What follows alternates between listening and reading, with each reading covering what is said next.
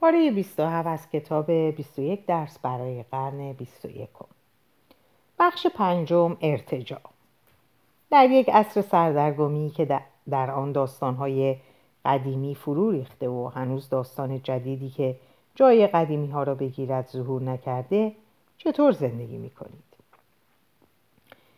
آموزش تغییر تنها چیز پایدار است. بشر در برابر انقلاب های بی سابقه قرار می تمام داستان های قدیمی ما بی اعتبار می شوند و تا کنون داستان جدیدی ظهور نیافته تا جایگزین آنها شود. چطور می توانیم خود و کودکان خود را برای دنیایی از چنین تحولات بی سابقه و ابهامات اساسی آماده کنیم؟ اگر کودکی امروز متولد شود در سال 2050 32 ساله خواهد شد. اگر همه چیز خوب پیش رود این کودک در سال 2100 زنده خواهد بود و حتی می تواند یک شهروند فعال قرن 22 شود. چه باید به این کودک بیاموزیم تا بتواند به او کمک کند تا در دنیای 2050 یا قرن 22 شکوفا شود و امکان بقا یابد؟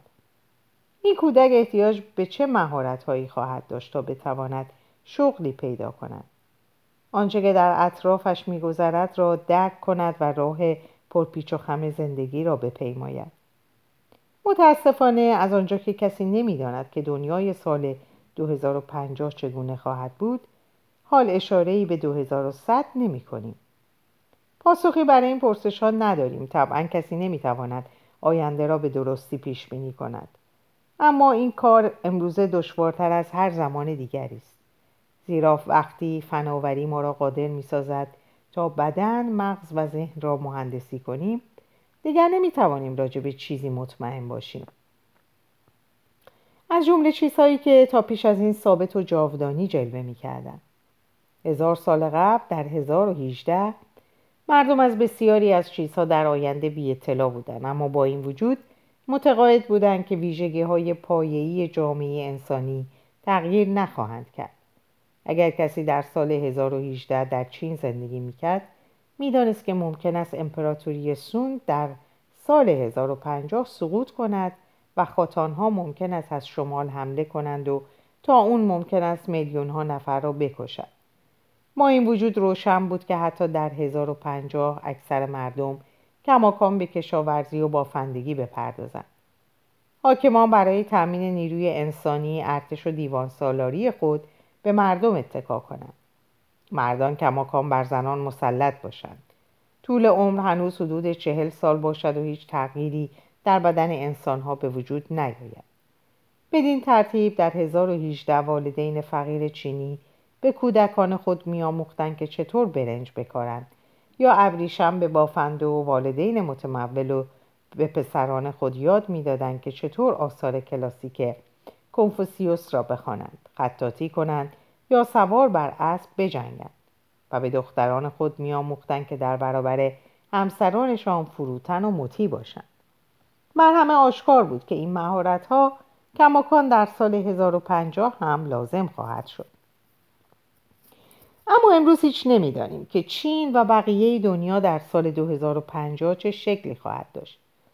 ما نمی‌دانیم مردم چگونه زندگی خواهند کرد ارتشها و دیوان سالاری ها چگونه عمل خواهند کرد و روابط میان زن و مرد به چه صورت خواهد بود. احتمالا برخی از مردم عمر بسیار طولانی تری از امروز خواهند داشت و به لطف مهندسی ژنتیک و پیوند مستقیم مغز کامپیوتر بدن انسان احتمالا در معرض انقلابی بی سابقه قرار خواهد گرفت. بسیاری از آموخته های کنونی کودکان احتمالا در سال 2050 بی رفت خواهند شد در حال حاضر مدارس بسیار زیادی بر روی فرو کردن اطلاعات در مغز دانش آموزان تمرکز می کنند. این امر در گذشته اهمیت داشت زیرا حجم اطلاعات اندک بود و حتی انتقال حجم کم اطلاعات, اطلاعات موجود توسط دستگاه سانسور به کرات مسدود می شد.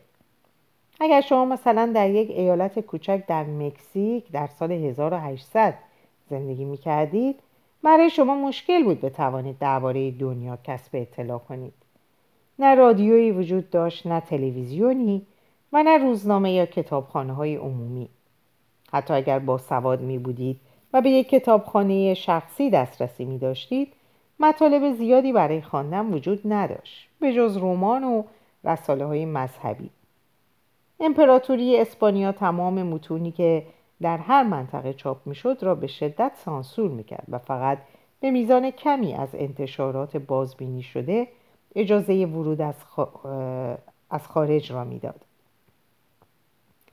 اگر شما در شهرکی در یک استان در روسیه، هند، ترکیه یا چین زندگی می کردید همین امر صادق بود. وقتی مدارس نوین شکل گرفتن یادگیری خواندن و نوشتن و اطلاعات پایه در جغرافی تاریخ و زیست شناسی به هر کودک موجب پیشرفت زیادی در آنها شد. اما برخلاف این ما در قرن 21 با حجم عظیمی از اطلاعات مواجه می شویم و حتی ماموران سانسور هم سعی نمی آنها را مسدود کنند بلکه به جای این مشغول اشاعه اطلاعات انحرافی هستند. یا با مطالب بی توجه ما را به انحراف می‌کشند. اگر شما در شهرکی در یک ایالت مکزیک زندگی کنید و یک تلفن هوشمند داشته باشید می توانید تمام عمر خود را صرف خواندن ویکیپدیا تماشای بحث‌های تد و شرکت در یک آموزش آنلاین صرف کنید. هیچ حکومتی نمی‌تواند تمام اطلاعاتی که دوست ندارد را سانسور کند. از طرف دیگر بسیار ساده است تا مردم را غرق در گزارشات مربوط به درگیری ها و اطلاعات انحرافی کنند. مردم تمام دنیا فقط یک کلیک با آخرین گزارشات بمباران آلپو در سوریه یا ذوب شدن کوههای یخی در قطب شمال فاصله دارند. اما به قدری گزارش متناقض وجود دارد که مشکل بتوانیم بفهمیم که کدامشان را باور کنیم. علاوه بر اینها مطالب بیشمار دیگری هم هستند که ما فقط یک کلیک با آنها فاصله داریم که این باعث می شود به سختی بتوانیم روی چیزی تمرکز کنیم. و وقتی سیاست و علم, علم چنین پیچیده جلوه می کنند اقوا می شویم. کانال را به قصد دیدن ویدیوی سرگرم کننده درباره گربه ها شایعات مشهور یا فیلم های سکسی عوض کنیم. در چنین دنیایی اولین چیزی که یک معلم باید به شاگردانش بدهد اطلاعات بیشتر است. تا همینجا اطلاعات بسیار زیادی وجود دارد. مردم به جای این باید توانایی لازم را داشته باشند تا اهمیت اطلاعات را تعیین و انتخاب کنند و بیش از هر چیز بتوانند قسمت های زیادی از اطلاعات را با هم ترکیب کنند تا تصویر گسترده تری از دنیا به دست آورند. این در حقیقت آرمان آموزش لیبرالی غربی طی صده ها بوده است. اما بسیاری از مدارس غربی تا کنون در این زمینه حتی سستی کردند. معلمین به خود اجازه دادند تا بر پیش کشیدن داده ها تمرکز کنند. به این منظور که شاگردان را ترغیب کنند تا خودشان فکر کنند. مدارس لیبرال به دلیل ترس از استبداد وحشت خاصی از داستانهای بزرگ داشتند. فرض آنها این بوده که تا وقتی که به دانش آموزان اطلاعات زیاد و حداقلی از آزادی بدهند آنها تصویر خاص خودشان را از جهان میآفرینند و حتی اگر این نسل از ترکیب تمام داده ها, داده ها در یک داستان منسجم و با معنا از جهان بازماند زمان زیادی وجود خواهد داشت تا در آینده ترکیب خوبی را بسازد. ما اکنون با مشکل زمان روبروییم. تصمیماتی را که ما در دهه های آینده خواهیم گرفت آینده خود زندگی را تعیین خواهد کرد. و ما می توانیم این تصمیمات را فقط بر پایی جهانبینی کنونی خود بگیریم. اگر این نسل فاقد یک نگرش جامع از کیهان باشد زندگی آینده به طور تصادفی رقم خواهد خورد. گرما در جریان است. اغلب مدارس علاوه بر اطلاعات تمرکز بسیار زیادی بر مجهز کردن شاگردان با مجموعی از مهارت‌های از پیش معین از پیش معین می‌کنند مثل حل معادلات مختلف نوشتن کدهای کامپیوتری در برنامه C++ بازشناسی مواد شیمیایی در لوله آزمایش یا تکلم به زبان چینی. اما از آنجا که ما هیچ شناختی از این که جهان و بازار کار در سال 2050 چگونه خواهد بود نداریم پس به واقع نمی‌دانیم به چه های مشخصی نیاز خواهیم داشت. ممکن است تلاش زیادی برای آموزش برنامه نویسی سی پلاس پلاس و یا آموزش زبان چینی به شاگردان کنیم. و سپس دریابیم که در سال 2050 هوش مصنوعی می تواند بسیار بهتر از انسانها برنامه بنویسد و یک برنامه ترجمه جدید گوگل شما را قادر می کند تا یک مکالمه تقریبا بینقص را به زبان مانداریانی، کانتونی، هاکایا حکایت کنید. با اینکه شما فقط نیهاو را بلد هستید. پس چه چیزی باید بیاموزیم؟ بسیاری از متخصصین تعلیم و تربیت معتقدند که مدارس باید بین چهار عنصر تفکر انتقادی ارتباطات همکاری و ابتکار در آموزش در نوسان باشند. مدارس باید به طور جامعه تر مهارت های فنی را کمتر کنند و تاکید بیشتری بر مهارت های گوناگون زندگی داشته باشند. مهمتر از همه توان هدایت تغییرات آموزش چیزهای جدید و حفظ تعادل ذهنی و روحی در شرایط ناشناخته است. برای هماهنگی با دنیای 2005 نه فقط ابداع اندیشه ها و محصولات جدید بلکه بیش از هر چیز بازآفرینی دوباره و دوباره خود لازم است زیرا وقتی روند تغییر شتاب می‌گیرد نه فقط اقتصاد بلکه خود معنای انسان بودن نیز تغییر می کند.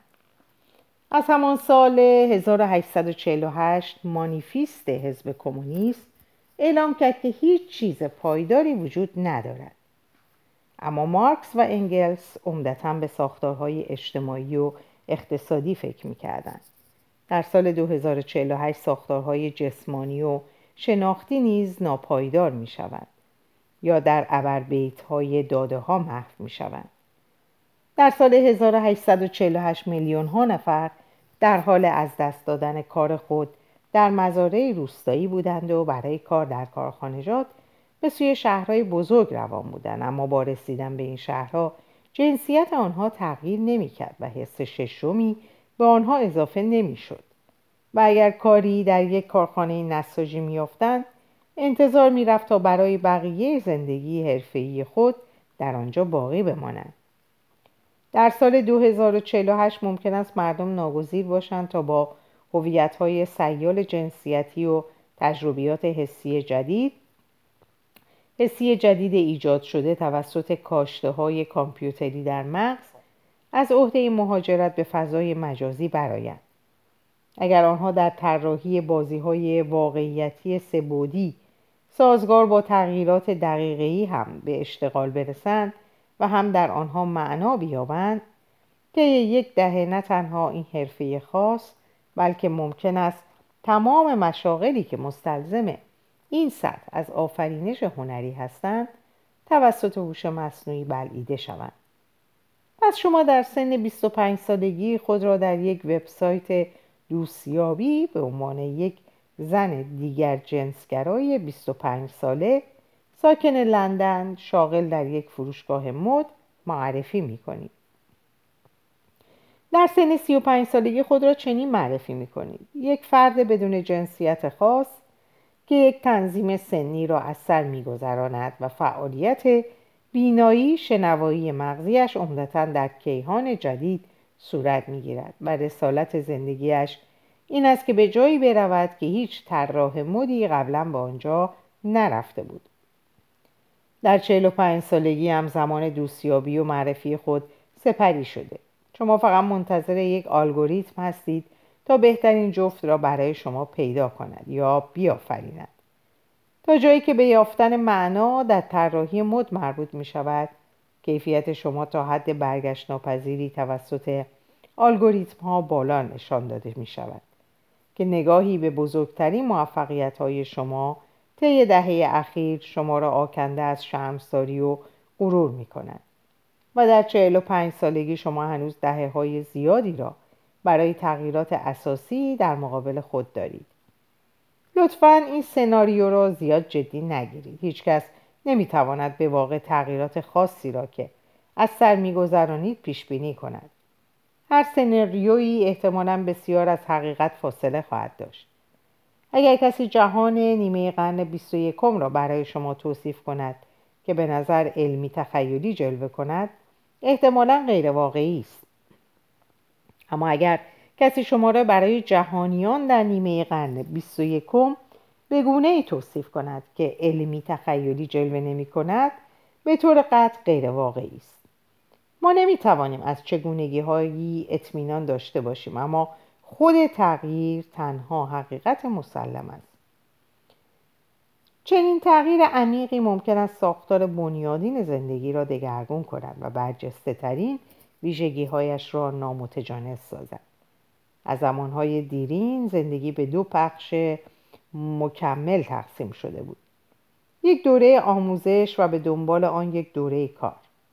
در بخش اول زندگی شما اطلاعات انباش می کردید مهارت ها را متحول می کردید جهان بینی تدوین می کردید و یک هویت پایدار بنا می کردید حتی اگر در پانزده سالگی بیشتر ساعت روز خود را به جای یک مدرسه رسمی در مزرعه برنج برنج خانوادگی سپری می کردید مهمترین کاری که انجام می‌دادید آموختن بود.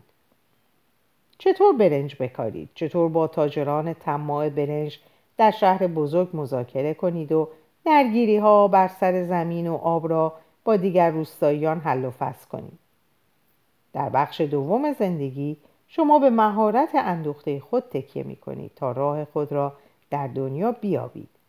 زندگی خود را تأمین کنید و در جامعه مشارکت داشته باشید. طبعا حتی در 17 سالگی شما به یاد گرفتن چیزهای جدید درباره برنج تاجران و درگیری ها ادامه می‌دادید. اما اینها فقط ترفندهای کوچکی برای سیغل دادن توانایی ها می بودن. تغییر شتابنده و افزایش طول عمر در نیمه قرن 21 الگوی سنتی را منسوخ خواهد کرد. زندگی دچار تجزیه می شود و میان دوره های مختلف زندگی پیوستگی هرچه کمتری به وجود می آید. من کیستم؟ پرسشی مبرمتر و پیجیده تر از پیش خواهد شد. این احتمالا به معنای سطح بالایی از استرس است زیرا تغییر تقریبا همیشه تغییر همیشه استرس آفرین است و مردم بعد از سن معینی تمایلی به تغییر نخواهند داشت. وقتی شما پانزده ساله هستید زندگی یک پارچه تغییر است. بدن رشد می کند و ذهن متحول می شود و روابط, روابط عمق می آبند. همه چیز سیال و جدید است. شما درگیر بازآفرینی خود هستید. این دوران برای اکثر نوجوانان وحشتزا اما همزمان هیجان انگیز است. چشماندازهای جدید و جهانی به تمامی برای تسخیر در مقابل شما گشوده می شوند. به مرور زمان شما پنجاه ساله می شوید و تغییر نمی خواهید. اغلب مردم دست از تسخیر جهان برداشتن. آنجا هستند انجام دادند تیشرت را گرفتند شما ثبات را خیلی بیشتر ترجیح می دهید. شما برای کسب مهارت ها موقعیت های حرفه‌ای، هویت و جهانبینی به قدری تلاش کرده اید که دیگر نمی‌خواهید همه چیز را دوباره از اول شروع کنید. هرچه تلاش برای چیزی که ساخته اید بیشتر بوده باشد از میان برداشتن آن به قصد ایجاد چیز جدیدی مشکلتر خواهد شد. ممکن است کماکان از تجربیات جدید و اصلاحات کوچک استقبال کنید اما اغلب مردم در پنجاه سالگی آمادگی بازسازی های عمیق در هویت و شخصیت خود را ندارند. دلایل عصب شناختی برای بر این بحث وجود دارد. حتی اگر زمانی مغز بالغ انعطاف پذیرتر و سیالتر بود اما نسبت به مغز نوجوان انعطاف پذیری کمتری دارد.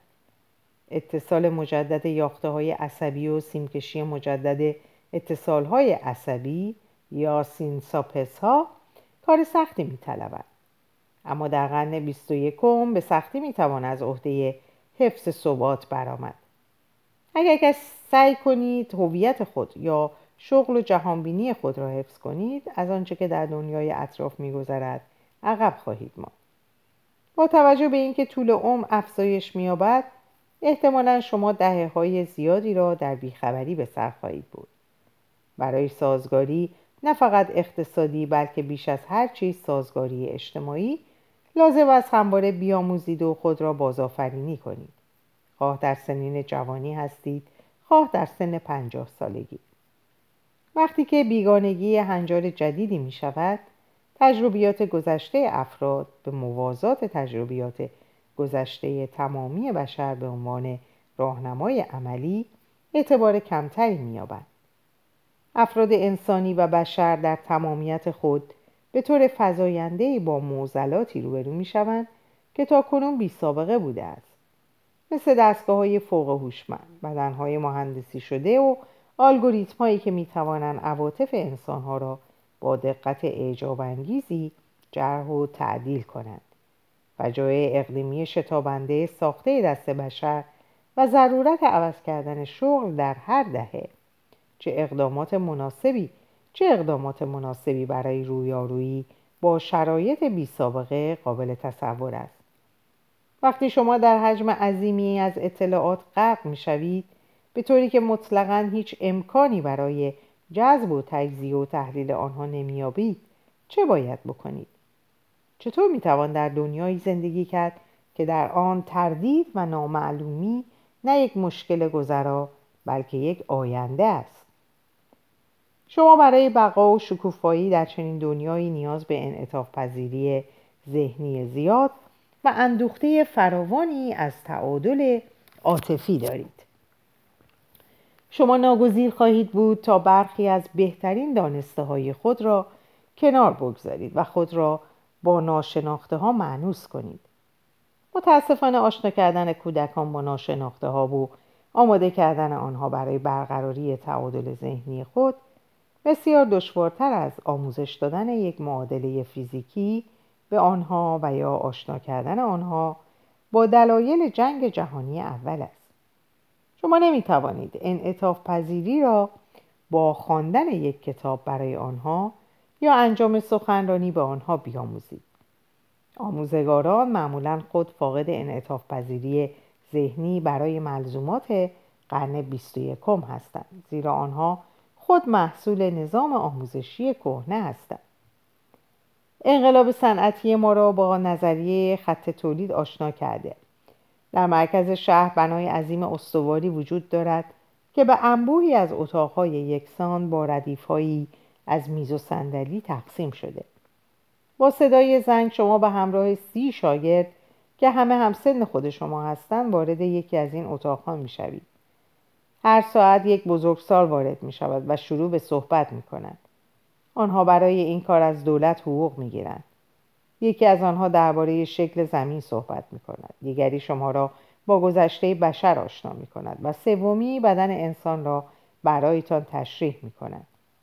چنین الگویی مسحک می نماید و تقریبا همه اتفاق نظر دارند که صرف نظر از دستاوردهای گذشته اکنون بر شکستگی حاکم است اما ما هنوز گزینه قابل اعتمادی ایجاد نکرده ایم. منظور یک گزینه قابل اندازهگیری است که بتواند در فروش هومه کالیفرنیا قابل انتباق باشد و قطعا نه در مکزیک روستایی حک کردن انسان بهترین توصیه من به یک پانزده ساله در یک مدرسه قدیمی جایی در مکزیک، هند یا آلاباما این می‌تواند باشد که به بزرگسالان زیاد اعتماد نکنند. اکثر بزرگسالان نیت خوبی دارند اما دنیا را درک نمی کنند. در گذشته برای پیروی از بزرگسالان یک شرط نسبتا مطمئن وجود داشت زیرا آنها دنیا را به خوبی می شناختند و دنیا به آرامی تغییر می کرد. اما وضعیت در قرن 21 متفاوت است به دلیل سرعت شتابنده تغییرات نمی‌توان مشخص کرد که آنچه که بزرگسالان به شما می‌گویند یک حکمت ازلی است یا یک تعصب کهنه پس به چه چیز دیگری می‌توان اتکا کرد؟ شاید به فناوری؟ این قماری است که حتی پرمخاطرتر است. فناوری می‌تواند کمک بزرگی باشد اما اگر بر زندگی شما مسلط شود شما را به گروگانی در دستور کارش بدل خواهد کرد. هزاران سال پیش انسانهای کشاورزی انسانها کشاورزی را به وجود آوردن اما این فناوری فقط حاکمان معدودی را ثروتمند کرد و در طرف دیگر اکثر انسانها را به بردگی کشانید. اکثر مردم از بام تا شام علف هرز و جین می‌کردند. سطرهای آب هم می‌کردند و در زیر آفتاب سوزان درو و برداشت می‌کردند. این می‌تواند برای شما هم اتفاق بیفتد. فناوری بد نیست. اگر بدانید که در زندگی چه می‌خواهید می‌توانید آن را به کمک فناوری به دست آورید. اما اگر ندانید چه می‌خواهید فناوری به آسانی اهداف شما را تعیین می کند و بر زندگی شما مسلط می شود. به خصوص وقتی فناوری می تواند انسانها را بهتر از خودشان درک کند شما باید بتوانید بیش از پیش آن را در خدمت بگیرید وگرنه فناوری شما را به خدمت خواهد گرفت آیا کسانی را که با صورت چسبیده به تلفن‌های هوشمند در خیابانها پرسه می‌زنند دیده اید؟ آیا فکر می کنید که آنها بر فناوری تسلط دارند یا فناوری بر آنها؟ پس آیا می توانید به خود اتکا کنید؟ این می تواند در برنامه آموزشی کودکان به اسم خیابان کنجد و یا در یک فیلم قدیمی دیسنی صادق باشد اما با زندگی واقعی انتباق ندارد این را حتی دیسنی هم درک کرده اکثر مردم درست مثل رایلی آندرسن چندان شناختی از خود ندارم و وقتی سعی می‌کنند به خود گوش کنند به سادگی تومه مسخ و کنترل عوامل خارجی می‌شوند ندایی که ما در سر خود میشنویم هرگز قابل اعتماد نبودند زیرا همیشه باستاب تبلیغات دولتی شستشوی مغزی ایدئولوژیک و تبلیغات تجاری بوده است حال به اشکالات زیست شیمیایی اشاره ای نمی کنیم.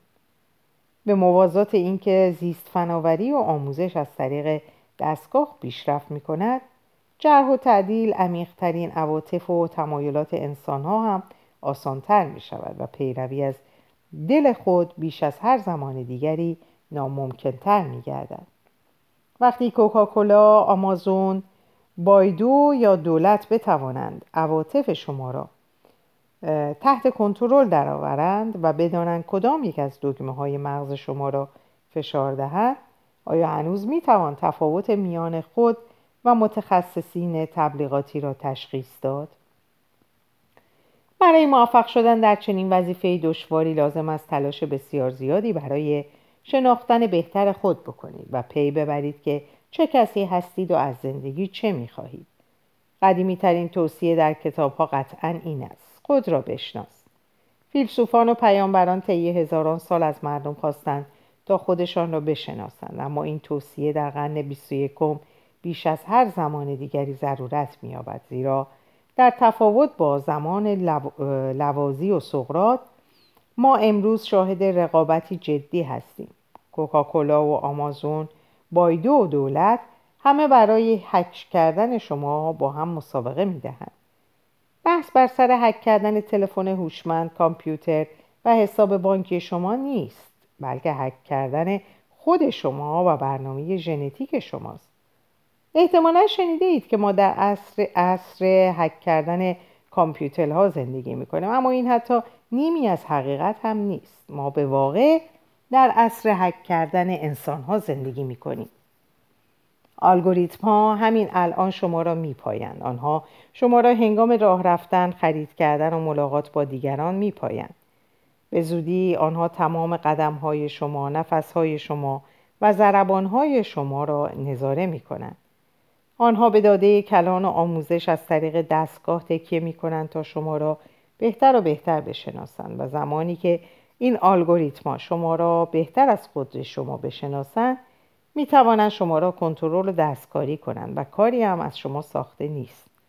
آنگاه شما در ماتریکس و شوی ترومن زندگی خواهید کرد. اگر الگوریتما به واقع آنچه را که در درون شما میگذرد بهتر از خود شما بفهمند قدرت به آنها منتقل خواهد شد. این یک پایان تجربی ساده است. طبعا ممکن است شما از واگذار کردن تمام قدرت به الگوریتما کاملا خوشنود شوید و به تصمیماتی که برای شما و برای تمام مردم دنیا می‌گیرند اعتماد کنید. در این صورت فقط کافی است تا آرامش خود را حفظ کنید و در این سفر همراه باشید. زیرا لازم نیست کاری در این مورد انجام دهید. الگوریتما مسئولیت همه چیز را به عهده می‌گیرند. با این وجود اگر شما بخواهید در مواردی کنترل و وجود شخصی و آینده زندگی خود را حفظ کنید ناچار خواهید بود تا سریعتر از الگوریتما آمازون و دولت بدوید و قبل از آنها خود را بشناسید. برای سریع دویدن بار زیادی با خود بر ندارید. تمام توهمات خود را کنار بگذارید. زیرا خیلی سنگین هستند.